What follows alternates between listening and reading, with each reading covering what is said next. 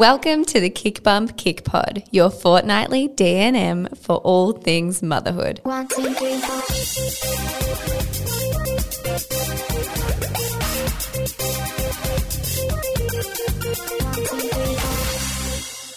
Well, hi guys. I have been so excited for this episode.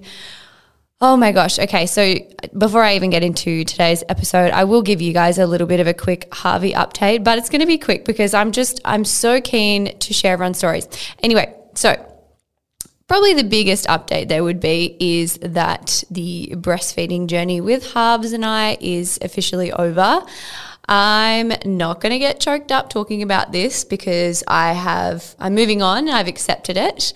Um, but I'm not going to lie, it was super emotional for me. Um, I I think it was emotional, but like when it actually came to the last feed, I wasn't emotional because it's like it got to that point where I just knew like absolutely it was time to end. And it wasn't just because that's something I had decided, but my body had decided it too. My supply had basically been dropping over the last month, and I was down to just feeding him in the morning. Um, and then I realized that my supply was dropping so much in the morning that I was kind of following up every feed with a bottle feed as well of formula. But the last couple of weeks, I felt like maybe he was getting like 30 to 50 mil from me and then getting the rest as a top up from formula. But the last maybe four days of our journey, I like would say that he barely got anything, like maybe a teaspoon's worth. Um, and he was just really just playing on my nipple and like twiddling it with his fingers and kept looking at me like, nothing's coming out, mum. So I decided to end it there. And that was at, he was 10 and a half months old. So yeah, it's been, it, that was only like a week ago. So it's still super fresh. Um, still super weird that I'm not starting my day like that. But I'm okay. I've accepted it and I'm so proud of us and I'm so happy that I was able to even have a breastfeeding journey, you know, from the get go. Um, it was such an incredible experience. I'm so grateful for it. And, you know, if we are successful one day having another child, I hope that I can have another successful breastfeeding journey and get to experience it again because it was truly magical. I loved it. I loved it. I loved it. But that is the end of that. he is crawling and climbing and falling everywhere. He hasn't found his feet. Like he's still got like hardly any balance on his feet, but his crawling has gotten so quick, like so fast. It's ridiculous. And it's a bit of a game to him at the moment, especially when I'm like changing his nappy it's like a game to like quickly tumble out of the way and just run towards the door, well, crawl towards the door really quickly with no pants on and no nappy on. And he thinks it's hilarious. And I can't help but laugh, but you know, it's also like I'm like the day that he does this and then just wees or poos in the doorway, I won't be happy. So I'm just constantly trying to find ways to keep him still. Like I'm either handing him a book as he's lying there upside not upside down, lying there on his back, or um, even sometimes I am giving him my phone just to distract him. But he is a bit of a bookworm. A book sometimes just does the trick, and that's all he wants. Um, but other than that, he's eating and sleeping well. I think because he's crawling everywhere, he's like exhausting himself. So he's eating better because he's hungrier, and he's sleeping better because he's super tired. And it's been really beautiful to kind of watch him and Josh. You know, I, I'm at work now four days a week. And it's been really, really exciting to be back. But, you know, some days I don't think about them as in, you know, I'm quite motivated at work and my mind is like super channeled to work. And then other days I just literally can't stop thinking about Harvey and like constantly ask Josh for Harvey updates or photos or videos because I miss him so much. So it's, it is what it is. And I think that that's just going to stay with me. Um, as a working mum, and that's all good. But it has been really beautiful to see Josh really come into his own as a stay at home dad. It's been really beautiful. Their relationship is just blossoming more and more every day. He's teaching him new things. He's so playful with Harvey, and it's just gorgeous coming home to them and like seeing, you know, what they got up to for the day and like what he's doing new, like waving or clapping or kissing or hugging or, you know, playing with Ari all these big things. It's just so exciting. And I'm so proud of Josh and yeah, just I just love it. They're, so beautiful together.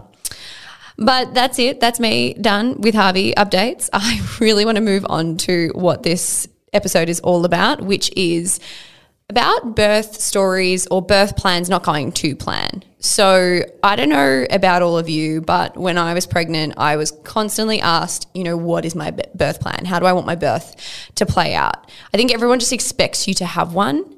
So I thought I'd do a podcast about it. And I reached out to you guys in the community, which, by the way, if you're like, what do you mean you reached out to us in the community? We have a KICBUMP Facebook community. So it is a private Facebook community, but we opened it up for any, you know, mamas or you know, mamas to be to join. If you're looking for a bit of a virtual mothers group where you can connect with others, feel free to come and join in on that community. But that's where I reached out and I asked for you guys to share some of your birth stories and mainly those that, you know, didn't exactly go to plan because I just really wanted to share a diverse range of experiences. And you guys really, like, obviously summarized them so well for me in nice, short little tidbits. So I was able to choose like 11 stories I want to share today, which is very exciting. Um, and I can't thank you enough. First of all, I want to say a huge thank you to everyone who sent in their experiences. I'm really, really sorry I won't get around to sharing all of them today, but please know that every single one of them was read and every one of them was insightful, emotional, and an absolute pleasure to read. Seriously as women what we endure and what our body is you know able to do is just incredible no matter how our birth plays out um, I tried to include different scenarios, pick like a few different stories to make sure that there was, uh, you know, a diverse range in there. But, you know, what I learned from it and what I, I knew already is that there are so many different ways that birth can play out. So there would absolutely be certain types of birth that I won't be covering here in this chat. Um, but I will say if you enjoy listening to these stories and if you enjoy listening to birth stories, I highly, highly recommend um, listening to Oz Birth Stories podcast. So the Australian birth stories, they actually had me on. Um, and my episode, I think it's 235. I will check that, but I think it's episode 235. Um, so if you want to hear my birth story in detail, you can head there and you can listen to the whole episode. I will start today's podcast with my birth story, but I'll try and like summarize it for you really shortly because I really want to get onto your stories. That is what I'm here for to share yours. But I just thought I might as well add in my own for those who don't know. So when it came to me with Harvey and it came to my birth plan, I really, really wasn't too fazed. Like my priority was always just that the baby and I were safe um, and healthy, and I didn't really mind how he arrived. But my preference was to not have an epidural, and I did explain this to my obstetrician. Um, and it was basically because when I'm in pain personally, I really like to be quite mobile. And I suppose that's how I always envisioned my birth going as well. You know, I thought I'd be in and out of the shower, um, using hot water for pain relief, because that's what I do often when I've, you know, just got general pain relief or muscle um, pains and everything. I love getting in and out of the shower and, and just like kind of walking around or stretching. So I kind of envisioned my labor would be the same. So I ended up being overdue and I needed to be induced in the end, um, which I came to terms with. At first, I was like, damn, I really wanted that kind of like spontaneous going into labor, you know, waters broken the supermarket kind of moment that you see on movies and TV shows. I don't know why. Um, but I ended up getting induced. So I went in on a Sunday evening. I had what's called Cervidil, um, basically just like this little hormone thing. It was like a miniature tampon to explain it, but it's supposed to change your cervix or like start the process. Um, but I woke up and I was only one centimeters dilated. It barely did anything to my cervix. So my OB ended up breaking my waters um, which was probably one of the funniest experiences of my life. Um, like it just, I can't even explain how it felt, but it was hilarious. And the more I laughed, the more like gushed out. So Josh and I had a real laugh. um, from there, I had some mild contractions and they started, and I basically went into kind of like active labor.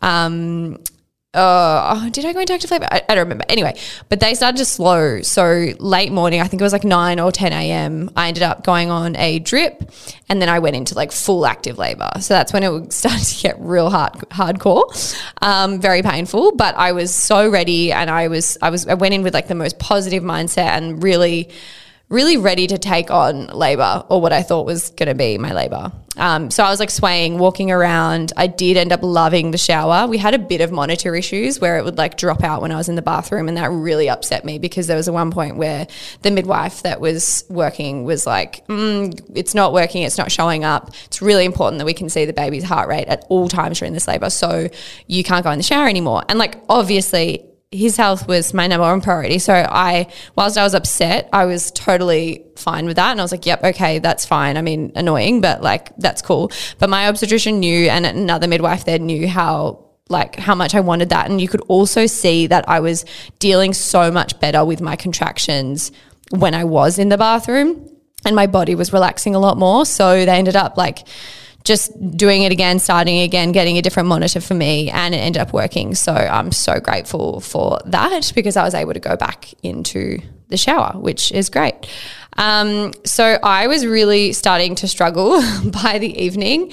Um, I think it was really late afternoon, early evening. I got an internal check and it was only like two to three centimeters dilated, and I was seriously exhausted. So that's when my OB suggested the epidural um, I, you know, my body was tensing up through every contraction and just wasn't going anywhere. And I was like really disappointed about having the epidural, but like I was also so exhausted. I literally just burst out into tears and was like, yep, I want to do it. Let's do it. Like I, I literally can't go on. Um, and the process of getting the epidural was probably one of the toughest parts of birth, to be honest, um, because my contractions were really quite um, close together and they can't, you can't like, they can't do the epidural as you're having a contraction. So he basically had to like start and then stop every time I started to feel a contraction. And there was quite a few contractions before the whole process was actually over. So that was, you know, quite hectic. Um, unfortunately, my blood pressure did drop really dramatically. Um, it also did def- affect Harvey's heart rate that was probably the scariest moment of my labor, if I'm honest. Josh and I fully just looked at each other because, you know, doctors and stuff were coming in, everyone was watching the monitor, people weren't really saying anything. And, you know, they were kind of saying, like, this is normal, don't worry about it. But, like, you know, when they say that and you're just like, mm, I don't know. Um, Josh literally had to walk into the bathroom and, like, have a moment to himself because I think he just was exactly like me and was just like, what's going on? And was just thinking the worst. But thankfully, we were able to um, get his heart rate back up and it was all fine. It was, it was totally fine. Um, and then by like 8 p.m., I ended up being about five to six centimeters dilated and I fully got the shakes. Like it was the worst shakes, the most uncontrollable, worst shakes I've ever had in my life. The most annoying thing was that they lasted like a few hours. They didn't stop until I started pushing. Um, and I ended up being sick as well. Like I was fully nauseous. And so throwing up while you have the shakes is horrible. And then, like, just after midnight, I was checked again because I felt like I needed to go do number twos. And the midwife was like, mm, no, you don't need to poo. You actually need to give birth. He was there and I was 10 centimeters dilated and it was ready to go. My pushing stage actually went for, I think it ended up being about 25 minutes to half an hour. And because of the epidural, I couldn't feel the pain.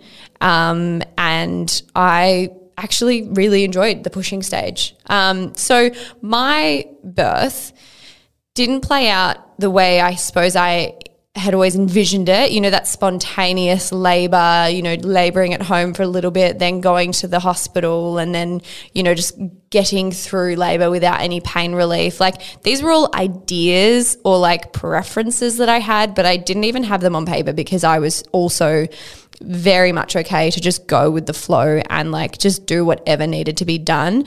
Um, I did go into it quite educated with all the different interceptions and everything like that. So I was quite prepared to like know what I was comfortable with if someone brought something up and, you know, be able to do all that. So anyway, but I am so grateful for my experience. I am so, so grateful for my experience. I can't say that enough. I look back at my birth and I, you know, think how incredible was that experience and i cannot wait to do it again um, it does not like it was hard it was so hard and there was so many scary p- points but like I consider myself incredibly lucky for the way it went down. Um, there is so, so many different scenarios, and I am just about to get into all of these stories. So I just want to say again, I am so excited to share your stories. I can't thank you enough for being so open to sharing them. And, you know, literally almost every one of you said, like, this is so special. Thank you for sharing my story. Or, like, you know, I love hearing other women's stories. I hope mine helps somebody. So, just know that even sharing your story is just so amazing. And I thoroughly enjoyed reading them. So, the first one I'm going to talk to is Alicia's story. Now, she she actually touches on the importance of having a bit of a birth plan on paper. So, you know, even if things don't go to plan, you know, doctors and nurses that might be like with you that aren't aware of, you know, your preferences and stuff like that. It's really good to just have those down on paper, um, just so that like they can kind of, if you can't make that decision, a rational decision at the time, they can kind of go back to your preferences. So this is Alicia's story. Originally, I wanted as natural birth as possible. Home for early labour, no drugs, and an active labour. I prepared by listening to Australian birth stories and did their birth class, so felt like I was quite prepared and had my birth plan all set out at 34 weeks. At 35 weeks after a misdiagnosis, I was finally diagnosed with cholestasis. I was induced at 38.5 weeks due to cholestasis. Sorry if I'm pronouncing that wrong, by the way, by the way guys. Causing severe itching and bile salt levels becoming dangerous for my baby. I kept my birth plan pretty much the same apart from labouring at home, but the birth was not at all what I had thought.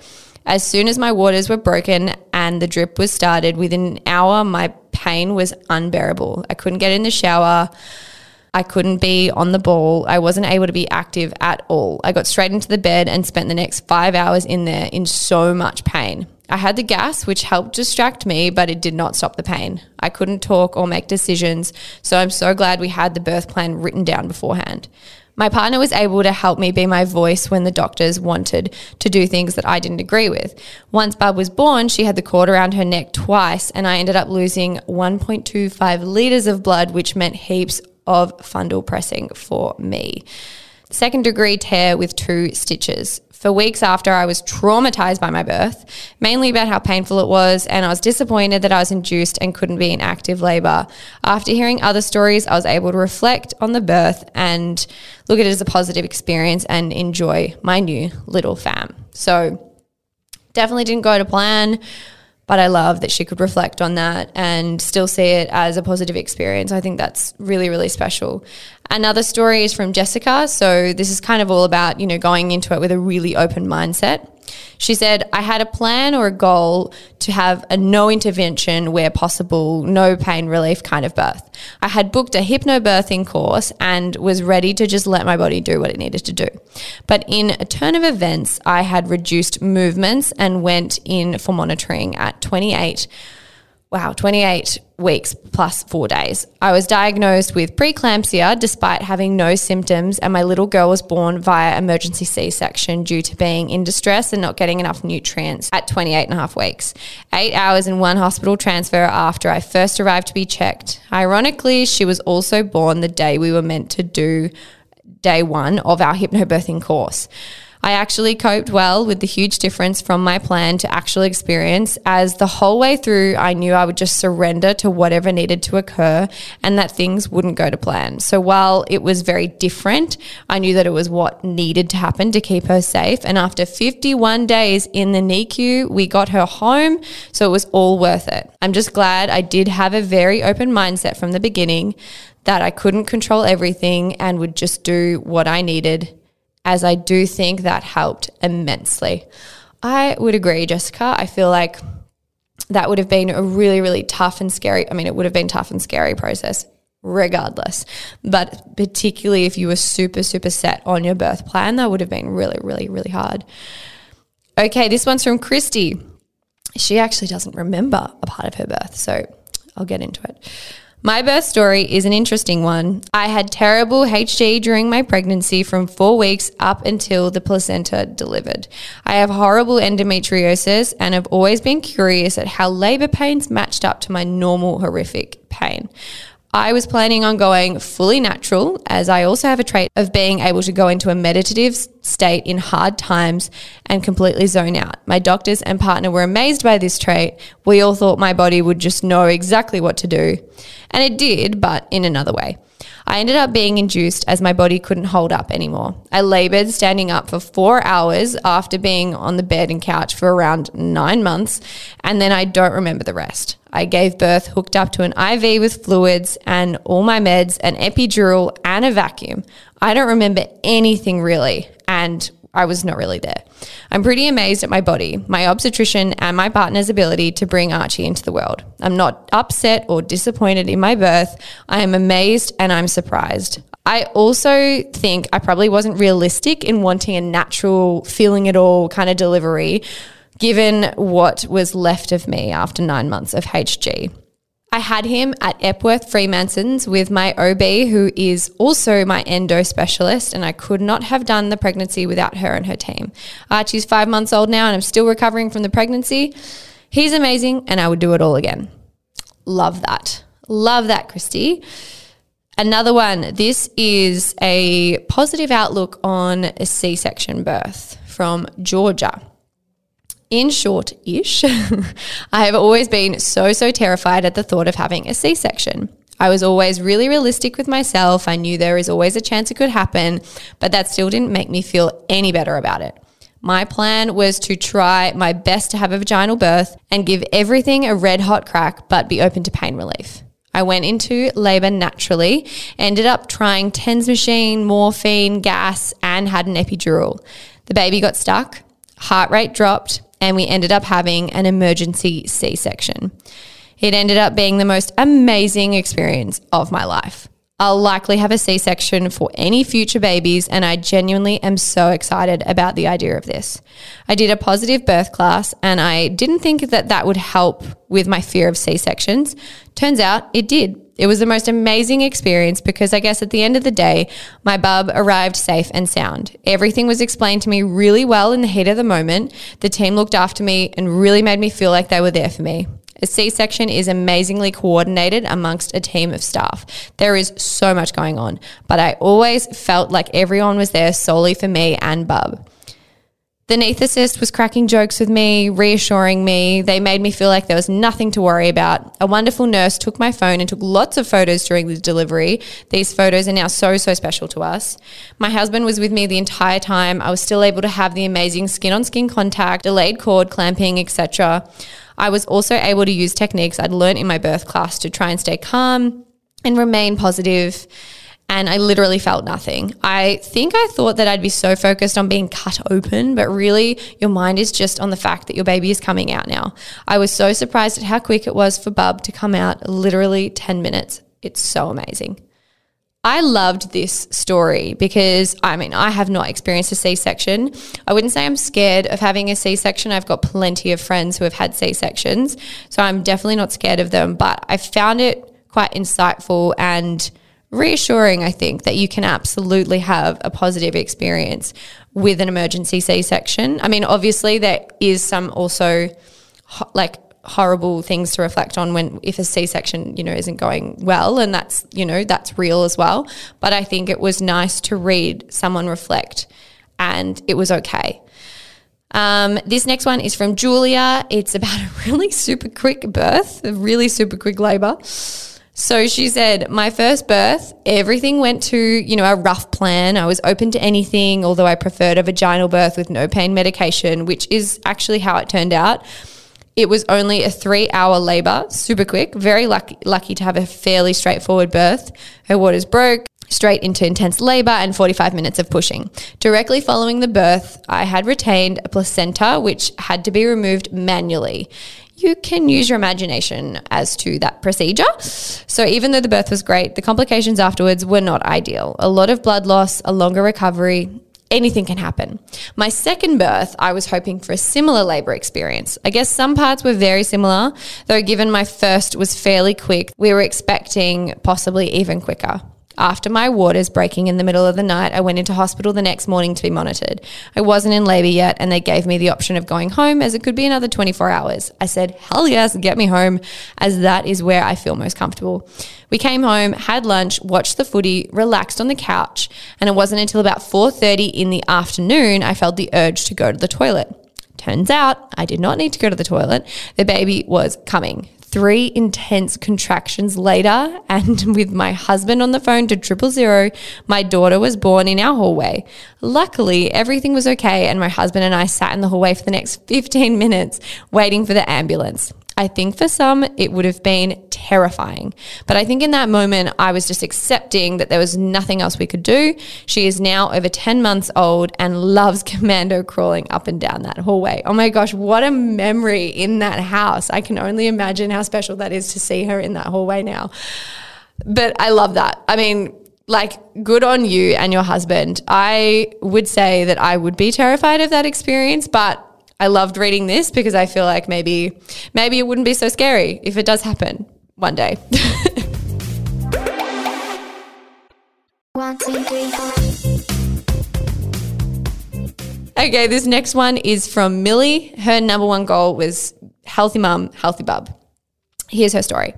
My birth plan was very simple a happy and healthy mum and bub. I was aiming to do it naturally, but if achieving my ultimate goal meant that I required an epidural, morphine, gas, whatever, then so be it.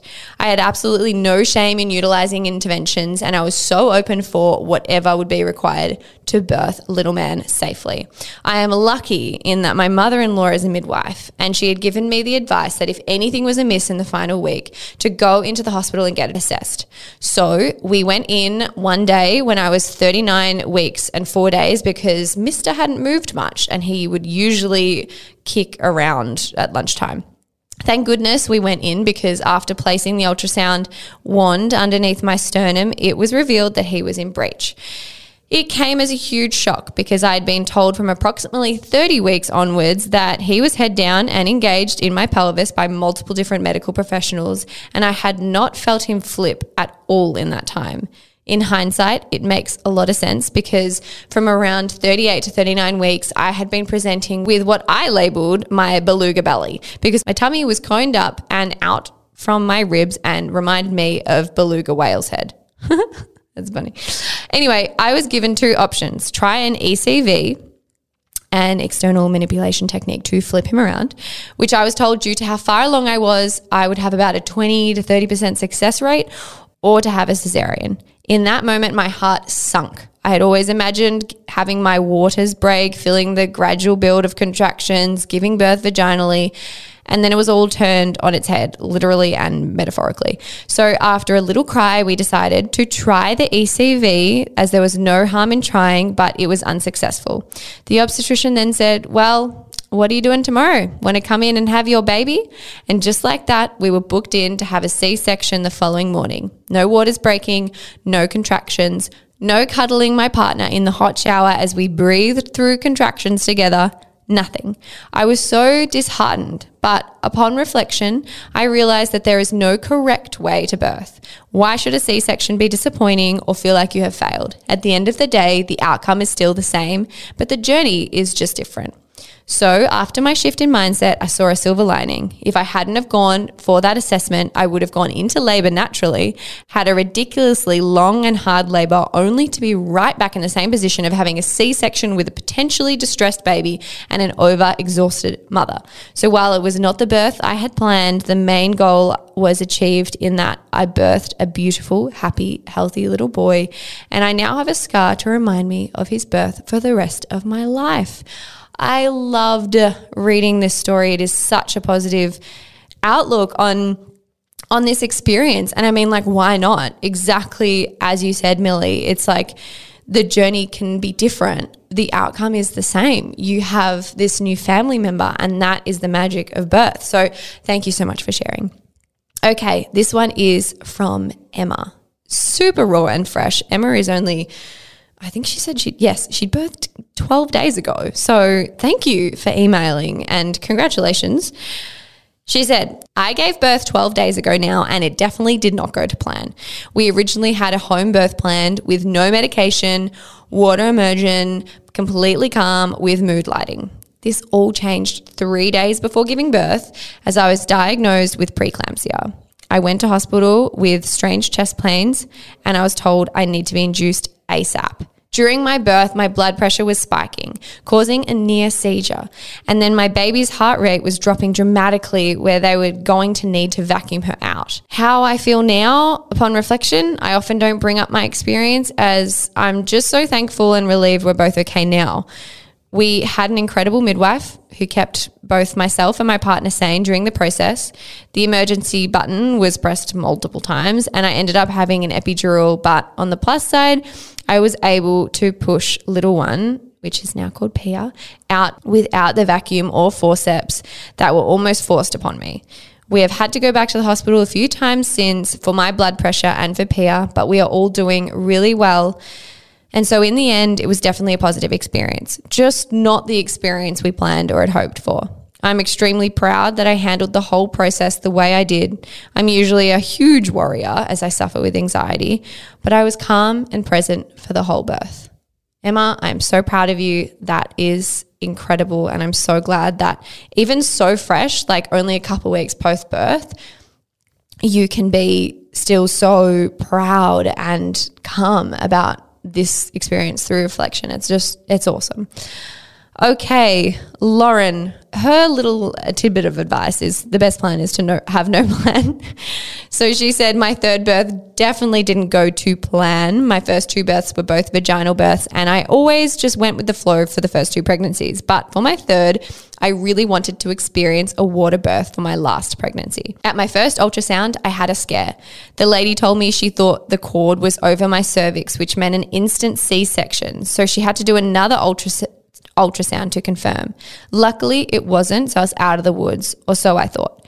My daughter was head down first, but gradually decided she didn't like that position and eventually ended in breech position. I was stressed and exploring all options to turn her. You name it, I tried, and they were all a fail. My last attempt was an ECV, which was also unsuccessful. They gave me the forms to fill out and scheduled in my C section for the following Wednesday. Tuesday night came around and my little one decided she didn't want to wait for the next day and I went into labor. But she was still unfortunately in breech position after six hours of labor. She was born just shy of midnight, and let me tell you, the surgery was awful for me. I shook the whole time, I was nauseous, and I also felt pain after they took her out. I lost nearly a liter of blood and I couldn't really remember the next two days until I had an iron infusion. If there's one thing I've learned from this experience, it's to never plan your birth. Always go with the flow of things and you won't be left disappointed like I was. I really mourned the breath I wanted and struggled mentally for a few months. I'm now nine months postpartum and I've come to accept that that's just how she was meant to come into the world and she is safe and she is healthy. And Lauren, that is the best reflection because it is so true. You know, it, it is kind of that matter of fact, it is what it is. You know, that's how she was meant to come into the world. Um, but I really, I think that is a great piece of advice to, you know, not hold on too tightly to those birth plans as they are they are absolutely something worth mourning for if it doesn't happen because you can become so attached to them. So, thank you for your advice. This next one is from Jess. I guess on this one, it's a great example of how emotionally we're all so different. You know, we connect differently during our pregnancies, we connect differently emotionally with our babies, and then also our own bodies. So, Jess, thank you so much for being so raw and true. She said, I swear I must have been the only person who had the easiest pregnancy and still hated it. I was so uncomfortable and the most unfit I had ever been in my entire life. I literally walked into my 37 week OB appointment and said, this is the eviction notice. I am done being pregnant. My OB was super lovely and replied with, let's give her a chance to come out by herself, hey? So that was the plan. Give her a chance. If not, induction with all of the painkillers. Naturally, due date rolled around and off to hospital we went to get induced. First lot of gel went in at 3 p.m. I spent the afternoon chilling, then had a bit of back pain. No biggie. Second lot of gel went in around 11:30 p.m. I sat on the monitors for what felt like forever. At one point, the RN came in and asked if I was feeling any contractions. I explained that I had had a little bit of back pain. She explained that my contractions were 5 minutes apart. Oops. Finally, at 2:30 in the morning, I got to go to bed. Well, I finally started feeling contractions around 3:30 a.m. Skipped to the good bits. Water broke naturally around 5 a.m. They moved me into monitoring. By this time, I had asked for painkillers twice. They responded with Panadine Forte, which I literally threw up immediately. After 30 minutes, they would check on me, and every 30 minutes, I would ask for an epidural. Finally, my vagina got checked. Well, surprise, surprise, I was nine centimeters dilated. Too fucking late. then it happened. I looked at my husband and I said, I think I need to poop. Panic stations from every nurse. You need to push. No, no, no, no, no. I need to pass my bowels. It was time for my daily bowel movement every morning like clockwork. So there I was. I went into delivery to poop in front of a complete stranger the entire labor. I stopped pooping and little Jillian popped out.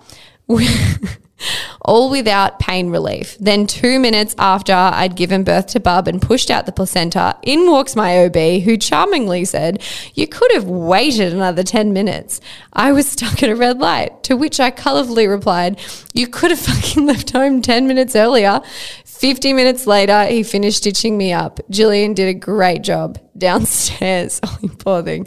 Reflecting on the moment and now, I was quite proud of what I had achieved. Considering my whole pregnancy, I was like, give me all of the drugs. I don't want to feel a thing.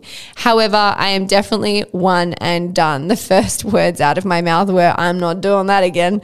My poor husband, he is coming around though. Well, thank you, Jess, for just being so raw and honest. I absolutely loved reading your story. I think you are quite the character. And um, yeah, I mean, good on you. That's that's a story. Kirsty, okay, so she said her plan natural, essential oils, lots of swaying, moving, possibly water, a zen environment, plus a plus a beautiful birth. Labor at home until I was eight to nine centimeters and get to the hospital to push my little girl out with some fake candles, a nice labor playlist, and my husband. The real deal. A really hard pregnancy, a week long pre labor, therefore no sleep before the real labor, Waters broke. I was two centimeters dilated with 10 centimeters type contractions. I did not progress really at all. 12 hours later, I finally made it to four centimeters. I was using the gas. They found I had an infection. My little girl was posterior. I got the epidural, plus I had to lay on my side to get her to flip, which did not happen. My body still didn't progress, and I was only seven centimeters another eight hours later. I ended up having a hormone drip to increase my contractions and eventually got to 10 centimeters.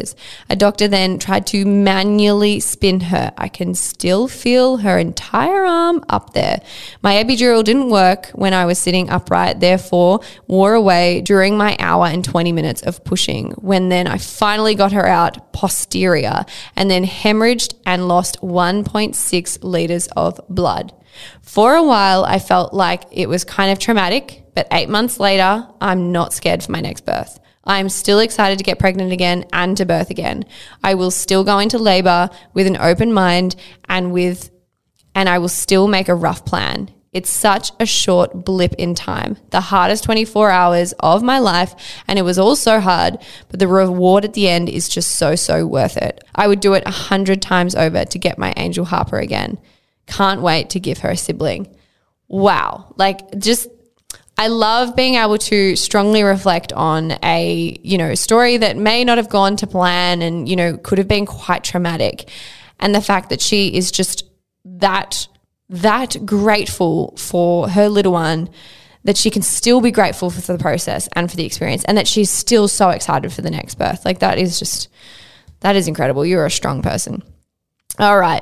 Kelsey, my original birth plan was pretty simple. I wanted to use my TENS machine first for the pain during contractions, and then as it progressed, spending time in the shower with support from my partner Liam.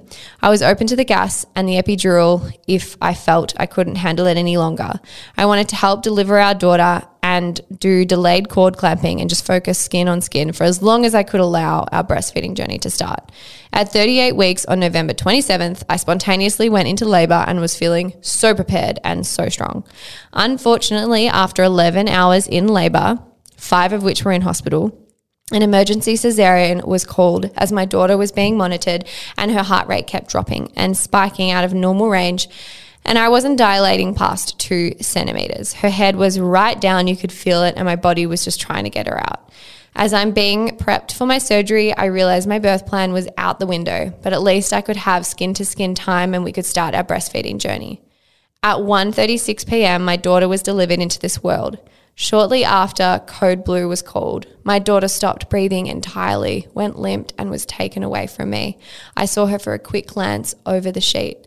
They stitched me back up while my daughter was being prepped to transfer to another hospital where she would go to an NICU. My hospital has a special care nursery only.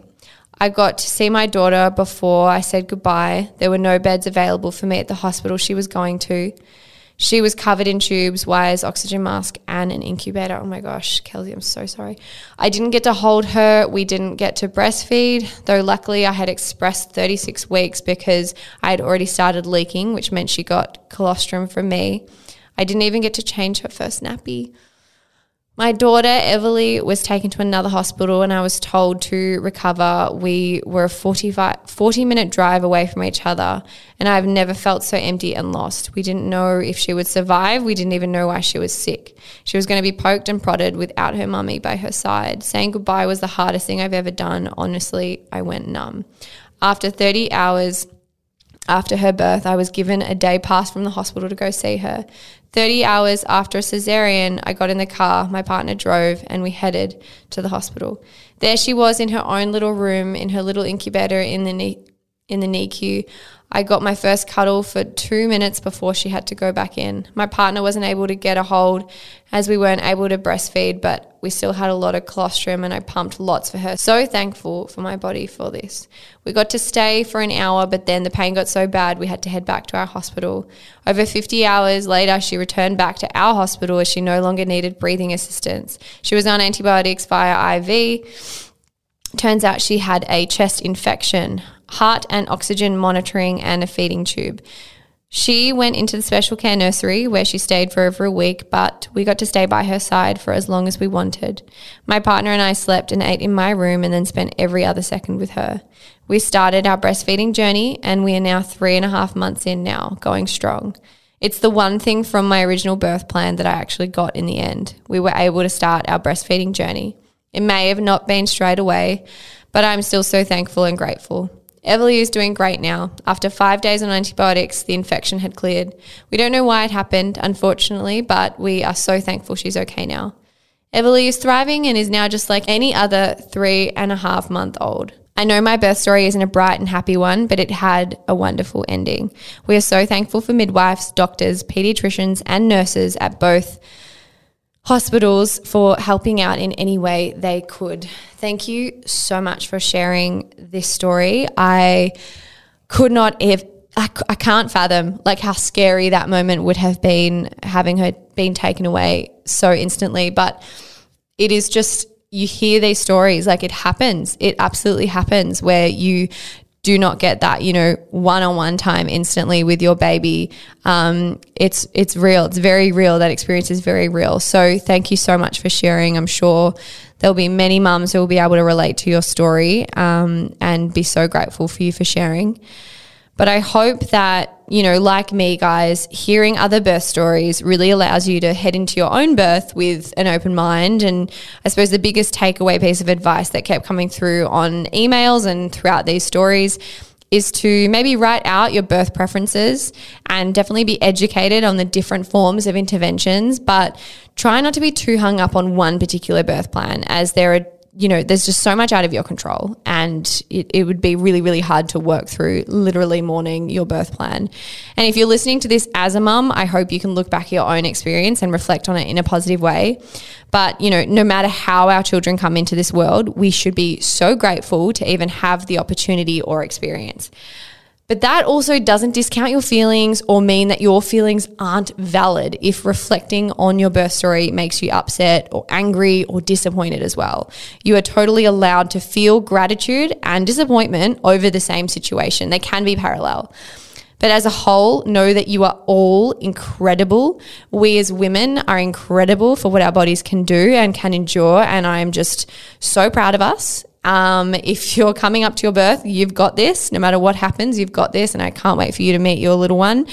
And if you've had a birth, like friggin' well done, no matter how it comes out. I really, I don't like using the term natural birth when it comes to vaginal birth because or, or like drug free birth because honestly, everything about birth, whether it's out the sunroof of the C section or, you know, out the vagina, it's all natural. It's all still a birth experience. You still have given birth. They're just different, different journeys with the same ending. That's basically what today's stories were about. And I also do want to acknowledge the fact that, you know, today's stories did all end positively with a baby.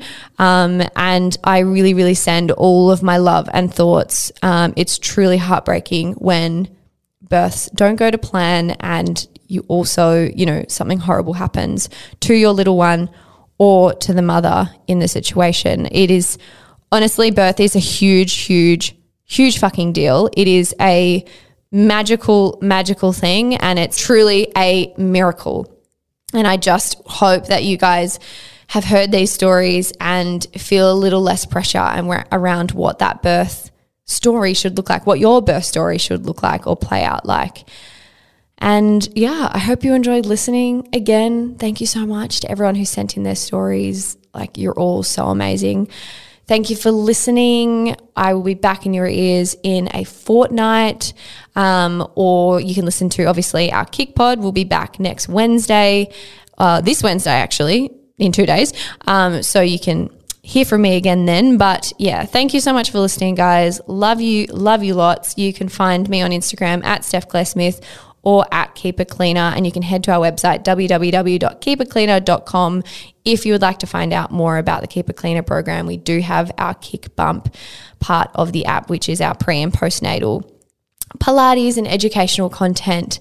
Um, so, yeah, if you didn't know we had that, we have a seven day free trial. Feel free to head to the website or the App Store and download the app and use the free trial to check it all out. And as I mentioned at the start of the podcast, if you are looking for a virtual mothers group kind of community, our KICBUMP Facebook group is there for you, and you're welcome to come and join in there for more conversations like this one. Anyway, that's me done for the day. Love you guys.